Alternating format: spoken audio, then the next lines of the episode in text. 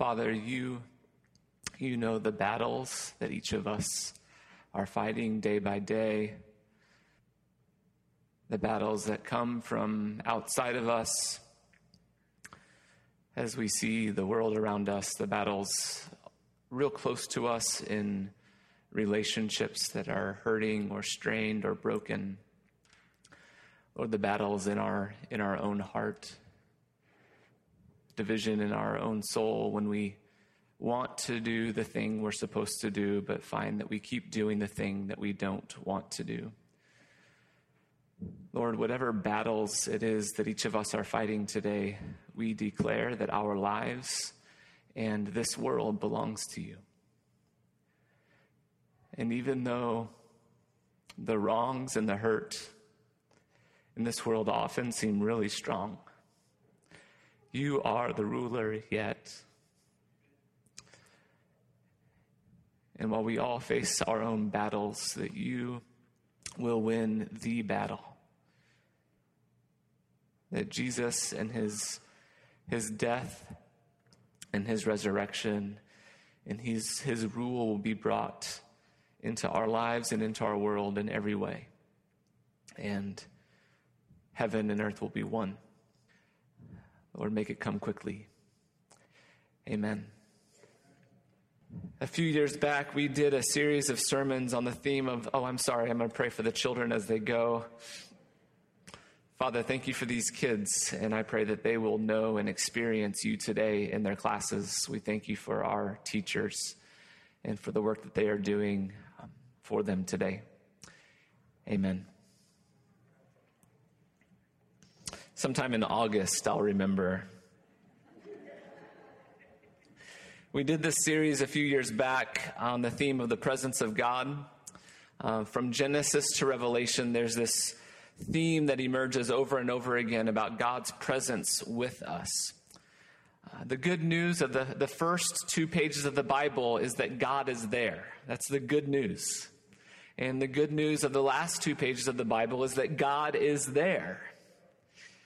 And the bad news in between is that there's this deep rupture between God and us because of our sin. There is a division between us and God.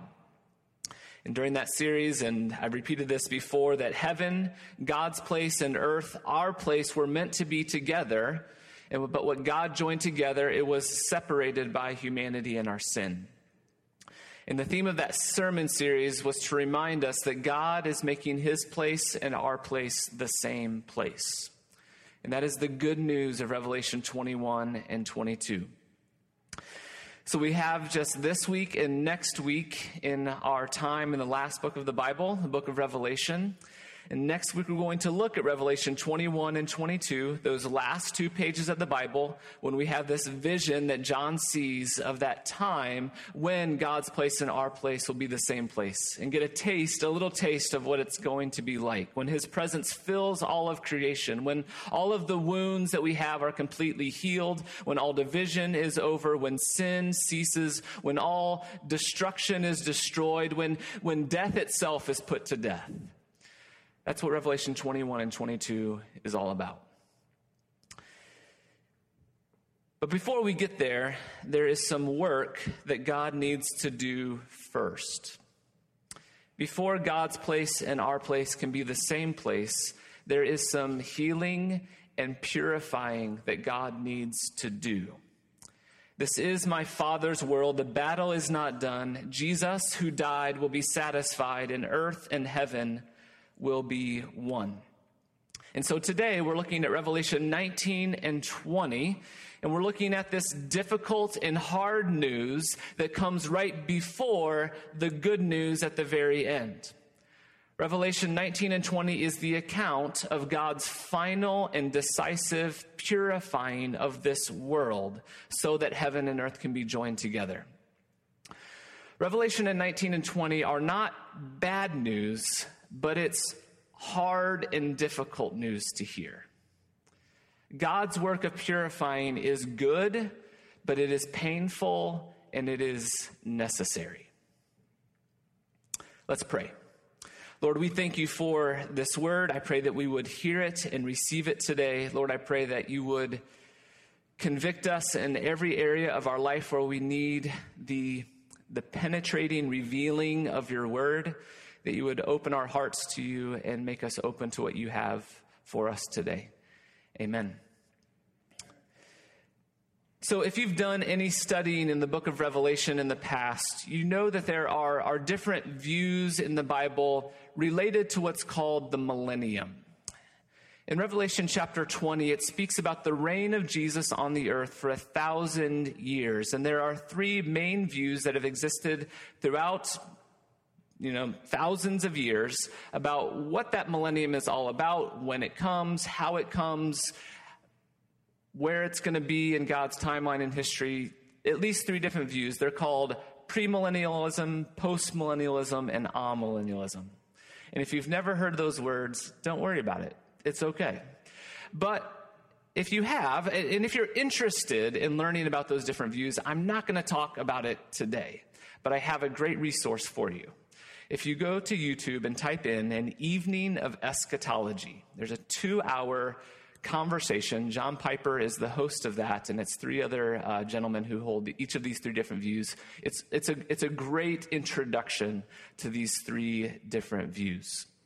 And I believe that that debate, while it's important, the debate, debate between those three different views really, in my opinion, has, has really put too much emphasis on where we land in those three areas, and I think misses a lot of what Revelation is all about. Whatever particular differences there may be on those three different views, here are a couple of things that those three views agree on when it comes to Revelation 19 and 20, that all three of these views agree on. And this is going to be our main points for today. The first is this all views agree that the world we live in is not neutral, that evil is real here. And secondly, that God is going to deal with that, that Jesus will have his way. All three views postmillennialism, premillennialism, amillennialism, wherever you stand that the world we live in is not neutral, that evil is real here, and that God is going to deal with it. The battle is not done. Jesus, who died, will be satisfied, and earth and heaven will be one. So turn with me to Revelation chapter 19, and I'm going to read verses 11 through 21, which is the description of Jesus as the rider on the white horse. Now, Jesus, throughout Revelation, we've seen, is most oftenly referred to as what? As the Lamb. 28 times Jesus is referred to as the Lamb. At the beginning of the Bible, he's also referred to as the Son of Man. Here towards the end, he's described as this rider on the white horse. In every other place in Revelation, he is described as the Lamb. And here in Revelation 19, he comes as the rider on a white horse, as a warrior and judge to win the battle against his enemies. I'm going to read Revelation 19, verses 11 through 21. Would you stand up with me as we read the scripture today? I saw heaven standing open, and there before me was a white horse whose rider is called Faithful and True. With justice he judges and makes war. His eyes are like blazing fire, and on his head are many crowns. He has a name written on him that no one knows but he himself. He is dressed in a robe dipped in blood, and his name is the Word of God. The armies of heaven were following him, riding on white horses and dressed in fine linen, white and clean. Out of his mouth comes a sharp sword with which to strike down the nations. He will rule them with an iron scepter. He treads the winepress of the fury of the wrath of God Almighty. And on his robe and on his thigh, he has this name written King of Kings and Lord of Lords. And I saw an angel standing in the sun who cried in a loud voice to all the birds flying in midair, Come, gather together for the great supper of God, so that you may eat the flesh of kings and generals and mighty men of horses and their riders, and the flesh of all people, free and slave, small and great. Then I saw the beast and the kings of the earth and their armies gathered together to make war against the rider on the horse and his army. But the beast was captured, and with him the false prophet who had performed the miraculous signs on his behalf. With these signs, he had deluded those who had received the mark of the beast and worshipped his image. The two of them were thrown alive into the fiery lake of burning sulfur, and the rest of them were killed with a sword that came out of the mouth of the rider on the horse, and all the birds gorge themselves on their flesh. Amen. You may be seated. I'm going to walk through the first five verses or so of Revelation chapter 19, verse starting at verse 11, to describe this rider on the white horse. In Rome, whenever there was a victory in a big battle, the general of the army would come riding into a city on a white horse to declare his victory. And here heaven is open, and John sees Jesus on a white horse, the one who wins the battle. And he is called faithful and true. The reason that Jesus is able to be the judge is because he is the only one that is faithful and true. At the beginning of Revelation, Jesus is called the faithful witness. He is the one who knows and sees all things. He is faithful and true. All of our judgments are only partially accurate. We see through a glass dimly but his judgments are always perfect because he sees perfectly. He is faithful and true. In verse 12, we're told that his eyes are flames of fire. When he sees us, he sees everything that there is to see, and he is able to see into our hearts with his purifying fire. And it says that he also has on his head many crowns. And notice here that Jesus only has one head, not many heads like the beast. Remember in Revelation, the rule of the beast is always counterfeit. It's always trying to look like the rule of Jesus, but never quite the same thing. His authority is stolen and fake, it's counterfeit. And so Revelation describes the beast as having seven heads with seven crowns, but Jesus has one head that holds many crowns. In Ephesians 1, it says that it is God's final will and purpose to bring all things under one authority or one head, Jesus Christ. That's God's plan and purpose for the whole world, is to bring all things under the authority of Jesus.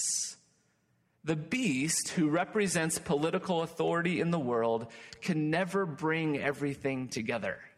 The best that he can do is to have these seven heads with seven different crowns on it, but Jesus has one head with many crowns. All authority in heaven and on earth belong to him. That's what this symbol means. And there is a name written on Jesus that no one knows.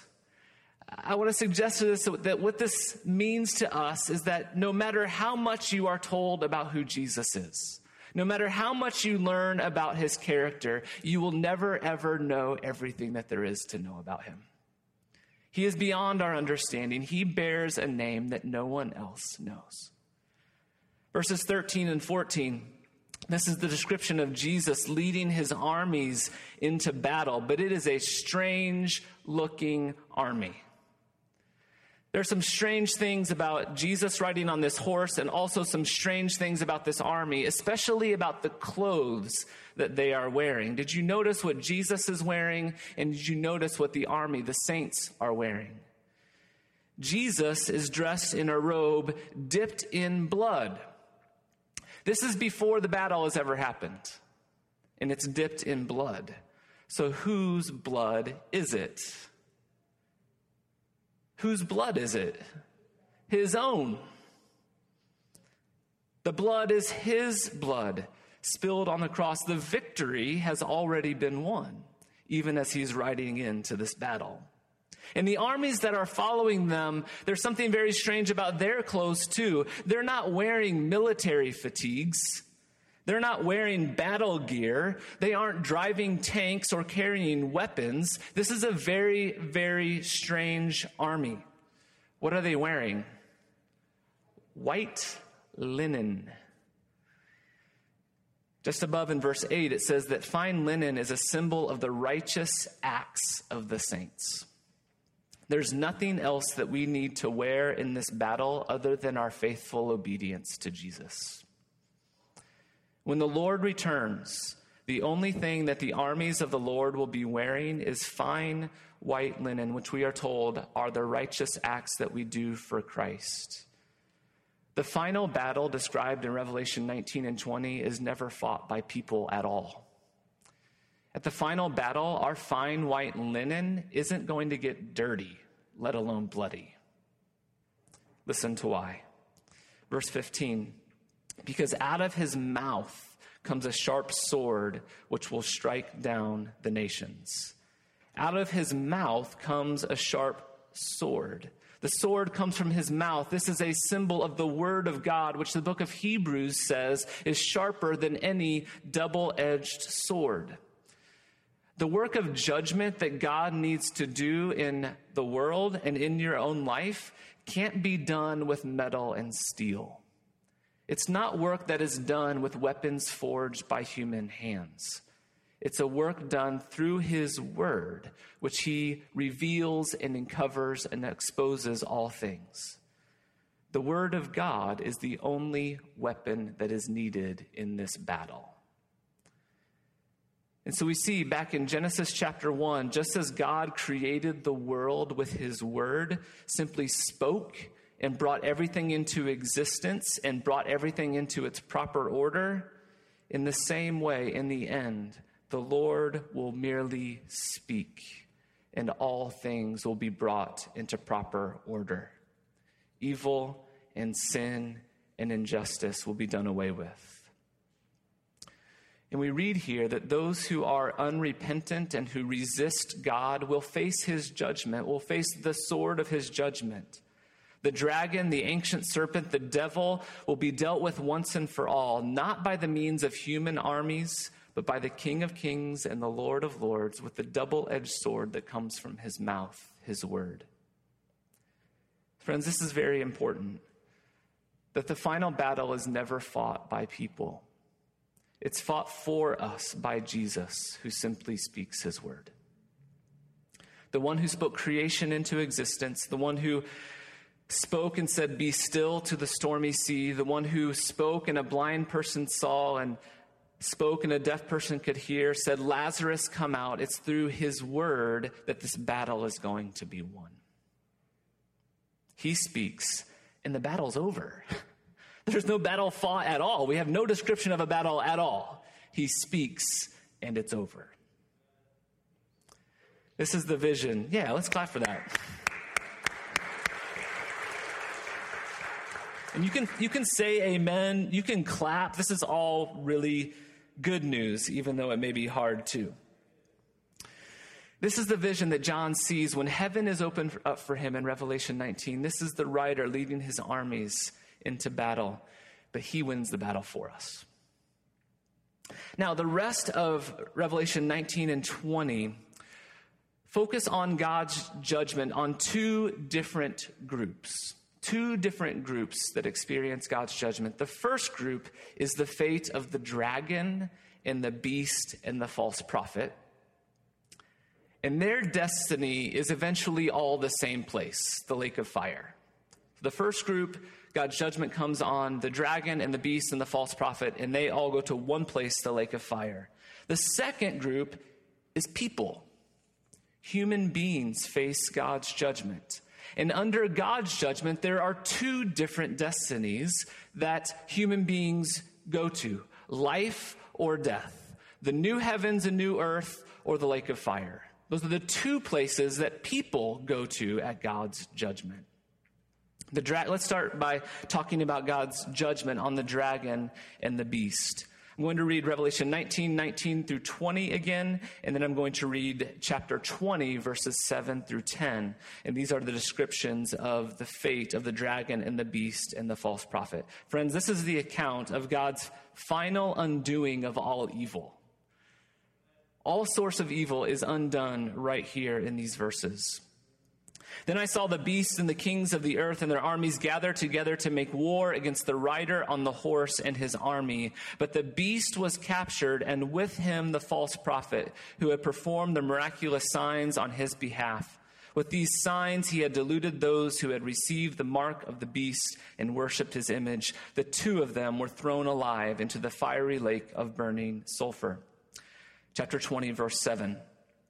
When the thousand years are over, Satan will be released from his prison and will go out to deceive the nations in the four corners of the earth, Gog and Magog, to gather them for battle. In number, they are like the sand on the seashore. They march across the breadth of the earth and surround the camp of God's people, the city he loves. Again, but no battle is ever fought. Fire comes down from heaven and devours them. And the devil who re- deceived them was thrown into the lake of burning sulfur where the beast and the false prophet had been thrown, and they will be tormented day and night forever and ever. God is going to deal with the source of all evil. A couple weeks ago, I mentioned that we only get hints in the Bible about where Satan comes from, but we know exactly where he's going.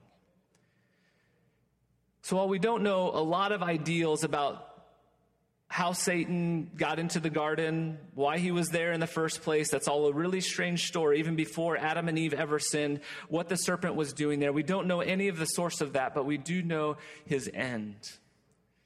The source of evil and temptation, the source of sin and destruction will be destroyed. The destroyer will be destroyed. The author of death will die.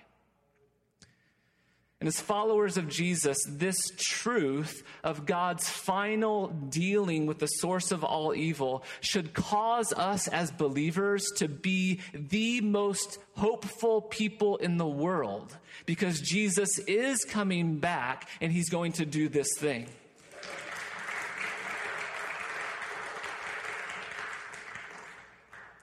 But friends, I hear I hear a lot of hopelessness in Christians in America today. And I know where that comes from. I understand that feeling of hopelessness and despair. Just five minutes scrolling through my Facebook newsfeed, I get that feeling of despair. I get it. But I feel like we as Christians in America have become some of the most fearful and reactionary and defensive people around when we should be the most hopeful and non defensive people around because we know he's coming back to win this victory. Despair is not the way of Jesus. Worry and fear should not be Christian habits. Followers of Jesus don't need to wring their hands about the moral decay of our world and sigh about just how terrible things are. He's coming back. Now, by all means, pray about the terrible things that we see all around us. There is plenty of it, but all is not lost. Jesus will win. And we should be the most hopeful people around, knowing that even though Though the wrong seems off so strong, God is the ruler yet. This is our Father's world. The battle isn't done. Jesus, who died, will be satisfied, and earth and heaven will be one. We can be people of hope. Let's talk then about God's judgment of people. God's judgment of people. God's final confrontation and purifying of sin and evil and the source of all uh, of all evil, Satan and the devil, that will happen in the end. And we're also told that God's final dealing with sin and evil also includes people, you and me, every single one of us. God gets up close and personal. Revelation chapter 20, verses 11 through 15. Then I saw a great white throne and him who was seated on it. Earth and sky fled from his presence, and there was no place for them. And I saw the dead, great and small, standing before the throne, and books were opened. Another book was opened, which is the book of life. The dead were judged according to what they had done, as recorded in the books. The sea gave up the dead that were in it. The and death and Hades gave up the dead that were in them, and each person was judged according to what he had done. Then death and Hades were thrown into the lake of fire. The lake of fire is the second death. If anyone's name was not found written in the book of life, he was thrown into the lake of fire. God deals with each of us directly and personally. The effects of sin in the world include the principalities and powers of the world, the big and obvious evils of war and famine and murder and racism and greed. And it also includes your own personal sin. The one that others know about, as well as those secret ones that are hidden in your heart that only He knows about. And God is going to deal with those too. He's going to purify the world of everything that we have, we have done to contaminate his world. Whatever contribution that we have made to contaminate his world, he is going to deal with it. Revelation 20 tells us that there will be a day where we will stand before God and our lives will be judged by him, our Maker. And we are told here that we must give an account for our deeds. Our deeds, our actions, reveal where our heart and our faith is. If our faith is in money, our deeds will reveal that. If our faith is in comfort and security, our deeds, our actions will reveal that. If my, our faith is in myself, my deeds will reveal that. There is this moment in Jesus' ministry where people come to him and they ask him what they need to do. What deeds do we need to do, Jesus, in order to enter into your kingdom? And what he says to them is this one thing believe. Believe. Believe in the one that the Father sent. The most important deed that you can ever do is to believe. To believe in him, to place your faith in Jesus, to believe that his robe dipped in blood was for you so that you can have a robe that's white and clean. This believing is the most important and first deed that you can do. It's the deed that leads to eternal life. John 3:16 For God so loved the world that he gave his only son that whoever believes in him will not perish, that is suffer the lake of fire, the second death, but have eternal life, resurrection. So these verses here say that there are two destinies for people. There's one destiny for the beast and the false prophet and the, and the dragon. There are two destinies potentially for people. For those who have ignored or rejected Jesus and his forgiveness, the weight of sin and the wrath of God remains on them.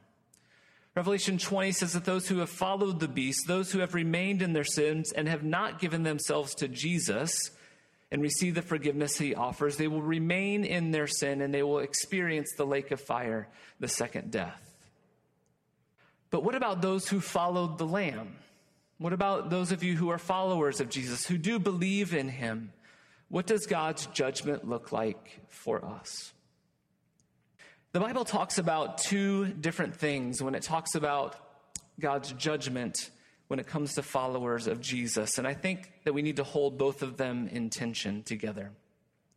On one hand, there's this promise that when we receive Jesus, that God tossed our sin as far as the east is from the west. And so that sin that I'm committed in this life will not be held against me because I believed. Because I placed my faith in Jesus and because I was baptized into him, his life becomes my life. But on the other hand, in Revelation chapter 20, it says here that there are books that are opened that give an account for the deeds that we have done, that give an account for how we have spent our life. We are told that all of our deeds will be judged, whether they are good or evil. Jesus told his disciples that all things are going to be exposed and brought into the light, that what was whispered in secret will be known, that every idle word will be judged. And I think that we can't forget either one of these. That on the one hand, our sins are tossed as far as the east is from the west, and on the other, our deeds are in this book and they will be exposed. So, how do we hold these two truths together? On Judgment Day, we are going to see the wrath of God against sin and evil. And for those who know Jesus, because we will see our sin and his wrath, we will also then know how very much it cost Jesus to forgive us. Ryan David Cochran's sin will be exposed. They will be brought into the light, in the light of God's judgment, and I will see my sin for how ugly and horrible it really is. And because of that, I will also see in that moment how good God's grace and mercy and love for me really is at the same time. My sin will not be ignored, it will be dealt with. I will see how far God really went to make it sure that I, Ryan David Cochran, could be in his presence. I am going to see what it costs for my name to be written in the book of life. For the follower of Jesus, I want to suggest to you that Judgment Day is not God simply pretending that my sin never happened. Judgment Day is the day where God will reveal and uncover and lay my sin bare and then deal with it finally through the blood of Jesus. Judgment Day is the confrontation of evil, the undoing of sin in every way. And on that day, we're going to see how God dealt with all evil the evil of the beast and the dragon and the false prophet in your own evil, your own sin. He is going to deal with it through the blood of Jesus. Judgment Day is often talked about in churches as a way to scare people, and there is a place for holy and reverent fear because the judgment that I'm talking about today is real. It is going to happen. What I also want to say to you today is that you don't need to be afraid. There is a way for you today to be ready for it and to long for it, to desire that it would come and it would come quickly. We will stand before our Maker and give an account for our life. And the invitation for you today is to say, if you haven't done this before, that I know that I cannot possibly stand before God because of what I have done. And to simply turn around and to place our faith, to believe in Jesus, to simply admit that we are wrong and that God is right and that I need his forgiveness. And to receive it, to receive his forgiveness as a gift from God. And when you receive it, you are then a child of the king, a citizen of the kingdom, and you can live your, the rest of your life as a friend of God. Judgment Day does not have to be a fearful thing. It can be a thing that you long for and desire with all of your heart. Judgment Day is coming, and this means we can be a people of hope, friends. God is not going to allow evil to have the, fo- to have the final word. The bodies that we have right now that ache and that decay and that waste away, they're going to be resurrected and glorified. And one day we will run and not grow weary and walk and not be faint. There's going to be no more sickness and no more cancer, no more pandemics, no more government corruption, no more tears. No more coming to the end of the month and not able to pay my bills. None of that. There will always be enough. There's not going to be any more war because our weapons are going to be turned into gardening tools. There's going to be no more feeling like you're not enough because you are going to know in the deepest parts of who you are that you are a child of God. You will never again wonder if you're enough. There'll be no more death, no more mourning, no more crying, no more pain. This is what Judgment Day leads to. It's the doorway into this place. It's coming. And it will come so that these good things that God wants to bring in His world will come, so that earth and heaven will be one. And so, are you ready? And are you hoping for it today? I'll ask for it again. Are you ready, friends? And are you hoping for it today? Amen. Lord Jesus, we do ask that you would come quickly. God, I pray for each person in this room if the if the thought of standing before you is a terrifying thing, Lord, I pray that you would allow that fear to move us to love for you.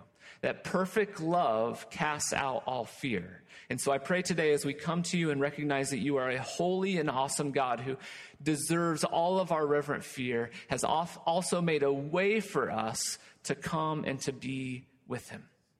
So, Lord, I pray that we would know that today. Every single one of us. Lord, I pray if anyone today has anything going on in their own heart, any hiding that they are doing from you, that that would be exposed and revealed by you, and that you would show them today your grace and your mercy. Lord, and I do pray that Judgment Day would be become a day that we long for. Because we know that on that day, your justice will perfectly come. That you will undo and unravel all of our sin and our evil. You will heal all of our brokenness and heal all of our wounds. Lord, we pray and we long for that day to come. Amen.